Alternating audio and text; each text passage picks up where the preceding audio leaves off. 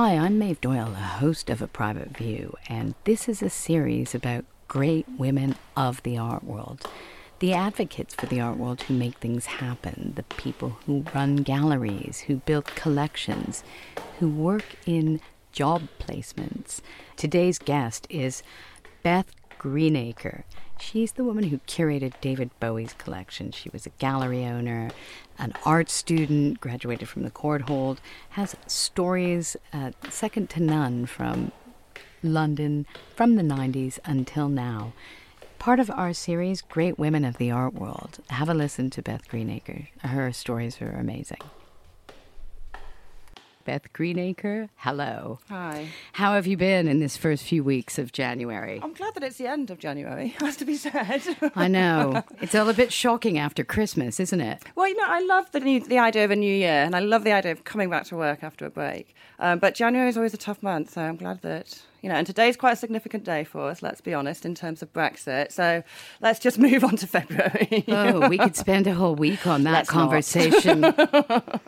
So your your career in the art world, are you of art school? Did you come to it that way? How did you end up working in the art world and, and what was your first job and how do you define yourself? I think I've adapted quite significantly to the sort of within the 25 years. I think it's 25 years since I graduated.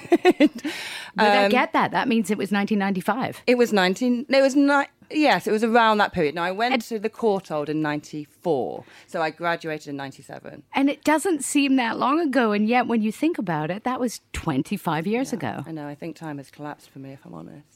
Um, you know, and the London art world was a very different place at that point. The YBAs were doing their thing, which was super, super exciting, but I had come from the Courtauld, which was quite stuffy.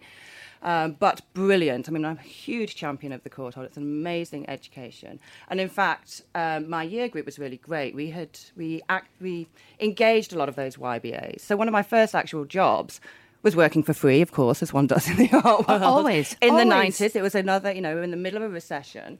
Um, and I went and worked for Gavin Turk. So it's super exciting. He was working on his South London show. And I really threw myself into that sort of critical landscape. Um, shortly after that, so that would have been 97, as I say. By 99, I had met David Bowie.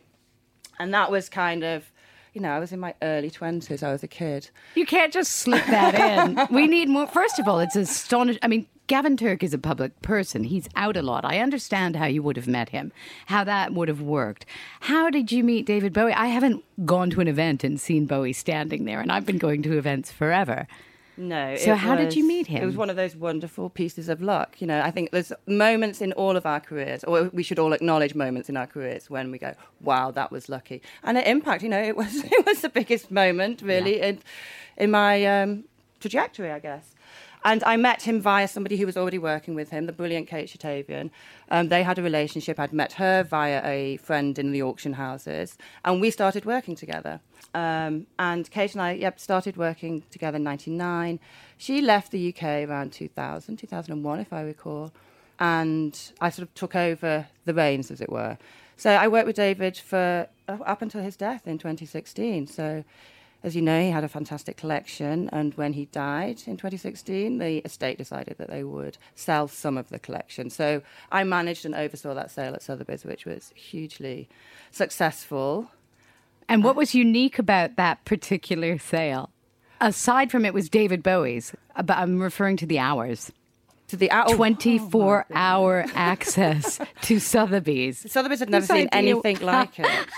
Bond Street had never seen anything like it. I know, it was phenomenal. Was that your idea to keep it open 24 hours? We did a lot of brainstorming around it. And they and Sotheby's did a number of firsts actually when it came to the marketing and the present, presenting of the um, auctions.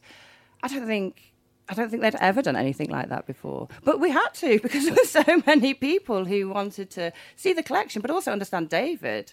Because through his collection, you understood him. You understood his personality, you understood his ambitions, his drives, his passions, you know, what really motivated him. And also, he used his collection to position himself in the world, to understand his history, his, you know, his background. Um, and those artists really resonated with him for that reason. So it was a really personal way to understand David in a way that most people had never experienced before. All the, all the um, this is such a beautiful conversation because all the hairs are. I'm showing you my arm because oh. suddenly when you were saying that, it was his way of understanding who he was and and for the world to understand him. And if you saw how eclectic this part of his collection was, mm-hmm. it would have blown your mind. And and he's known as someone who supports the arts. There's stories that I've heard. I'm going to tell you the stories I've heard about the way he Dude. collects. And then you tell me what's right and what's not. I've heard that he collected every day. Every day he would buy some art. That he loved outsider art. That uh, when he sort of changed his life and, and was approaching a more mature stage, art was his addiction. Mm-hmm. Now, that would probably just be a journalist writing something that was catchy and getting people's eye because it's not an addiction. It's something you, you celebrate and, and respect and contribute to. Uh, there's a story he had a relationship with Bernard Jacobson, a tight relationship with Bernard Jacobson. Mm-hmm. Bernard Jacobson is legendary for not being a big fan of the YBA, so there's a conflict there. So take it away. What's right, what's wrong about what I've heard? Well, I mean, I think David collected pretty much as soon as he could. But he very famously said the only thing he ever wanted to collect was art. Having said that, he had the most astounding library of art books, and he collected. He collected. He was constantly collecting ideas and experiences and friendships and relationships. So I think he had a collector's brain and mentality. Was he collecting art every day? There were periods where he would really focus because when he dug deep, he dug really, really deep. Um, and he wanted to have relationships with the artists, so he made friends with a lot of the artists. You know, he and Tracey Emin were friends. He and Damien Hirst famously made spin paintings together. Um, Goldie was saying, like he was quoting things from their time together and how he'd given him advice in his oh, career. Oh, his, I mean, the generosity of spirit was phenomenal. He would always support artists, young artists, and by that I mean fine artists, but also musicians. He very, very famously supported a number of great bands and musicians very early in their career. What was his relationship like with you? I mean, what were the guidelines you were given? How how did he? Because one would ask the question, why David Bowie did he need an art advisor? Not really, but he. So that's he beautiful as well. You know, he he he was his collection was motivated by him and his interests and and by his reading. So, what was your job? Well, by the time I came on board, you know, a lot of the collection was in place. We worked on a lot of projects with the collection, getting it out there, getting it seen, filling in a few holes here and there. Um, but I would often facilitate loans because the artists that David was collecting were famously unfashionable. Modern British was not cool at so, that point. So, name a few just to refresh our memories. So, some of the key works from that modern British period um, in the collection would be Lanyon. I mean, I was a huge fan of Lanyon, who, in my mind, changed the trajectory of British landscape painting, but today is kind of seen as rather parochial. I mean, um, but David and that's was, funny. You wouldn't think of that. You'd think of David being like the Hirst cat. Like. Yeah, but modern British was really what motivated him. St Ives, in particular, so the St Ives School. So he would travel to St Ives. He'd walk the cliffs. You know, he'd really put himself in the shoes of these artists to better understand how they, what motivated them, what what made them click. Um, so I think the St Ives School were really key, a cornerstone for the collection. He was post-war. He always seems contemporary, but David Bowie was post-war. No, it was yeah, and you know, and that's positioning himself in that moment in history. That was his immediate, you know, that's that was the background of his sort of entry into the world. Clearly, we could have shows just about David Bowie, but I really want to talk about what you do as as well, because I think dealing with art collectors, uh, David Bowie's one we all know, and that's why the spotlight's on him because most people can relate to him. But when we deal with collectors, they may not all be public figures, but they do have intense personalities.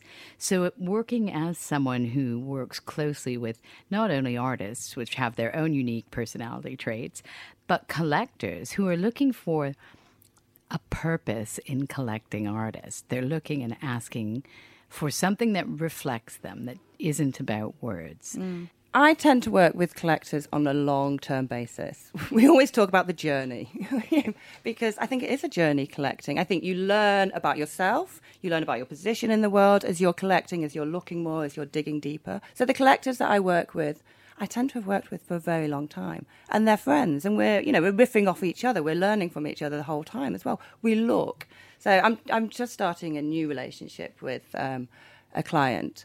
Um, and all we're doing is looking and talking. But you know, we we stomp around Mayfair, we stomp around the East End, we look, we talk, we just generate ideas, and through doing so, I get to better understand their motivations. You know what what their ambitions are, what their dreams are, what what interests them in life in the w- wider world, and then the collection ultimately ends up reflecting reflecting that. I think so. It's a really interesting, personal, intimate process. I think. But you you hit on something that is sticking with me. There isn't time for people to talk anymore. And if you're seen as someone who talks, you can kind of get a bad reputation. Whereas talking is a way of connecting mm. and sharing ideas and springboarding ideas.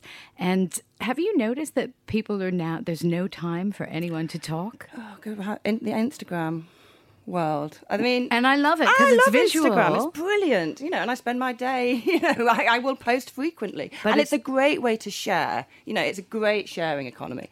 Um, but you do need you need you need that haptic experience with art, don't you? And you need to. You can't just have a sort of hashtag to explain a complex image or sculpture or installation or experience.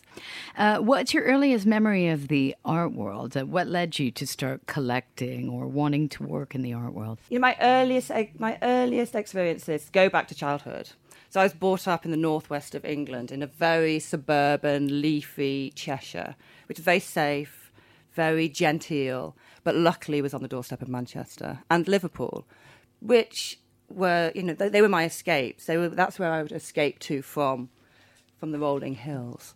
Um, and I had incredibly generous parents who really wanted to um, engage my anything, anything that excited me. So they'd take me to Manchester to the City Museum and to the Whitworth, and we'd go to Tate Liverpool when that opened. And of course, Manchester is this sort of grey, red brick, Victorian. Um, always reigning city. And the collections there are famously pre Raphaelite, and I hate pre Raphaelite paintings for it, I think. However, the Whitworth has two, um, the Whitworth and Manchester City had two amazing um, Freud paintings. One was Girl in a Beret, and I remember as a young girl looking up at it and looking into her eyes and just it really resonating. Um, and it was really, really impactful. Um, and I still every time I see that painting, it kind of brings goosebumps to my to my skin. And then I also remember my parents me really begging, "Can we go to Tate Liverpool? Can we go to Tate Liverpool?" And we went and we saw Gormley's Field. So that would have been about that would have been the early '90s, I guess, maybe even earlier. Um, that and showing at the same time was Stanley Spencer. Do you know that painting by Stanley Spencer of Patricia Preece, the one where she is lying on the bed naked.